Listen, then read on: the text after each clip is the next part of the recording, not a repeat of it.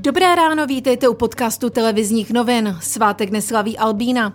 A jaké bude počasí? Většinou zataženo, ojediněle během dne místy polojasno. Nejvyšší teploty 2 až 6 stupňů, na horách kolem 3 stupňů Celzia.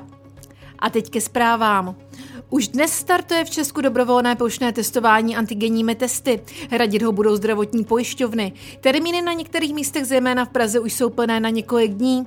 Plošné testování potrvá až do 15. ledna. Sebou je potřeba občanský průkaz a kartička pojištěnce.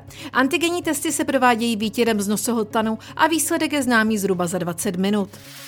Sněmovna dnes bude jednat o státním rozpočtu na příští rok. Menšinová vláda ANO a ČSSD nemá pro nejdůležitější zákon roku v dolní komoře podporu.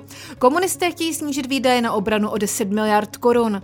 Komunisté by raději peníze viděli v boji s koronavirem než v armádě. Koalice hledá podporu zejména u ODS a lidovců.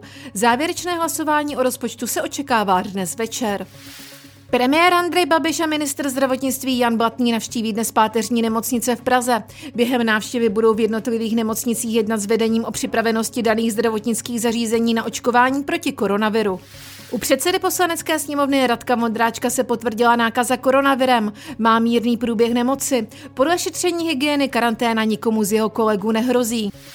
Ode dneška platí v Německu lockdown, který má trvat do 10. ledna. Zavírají se obchody s výjimkou nezbytných prodejen.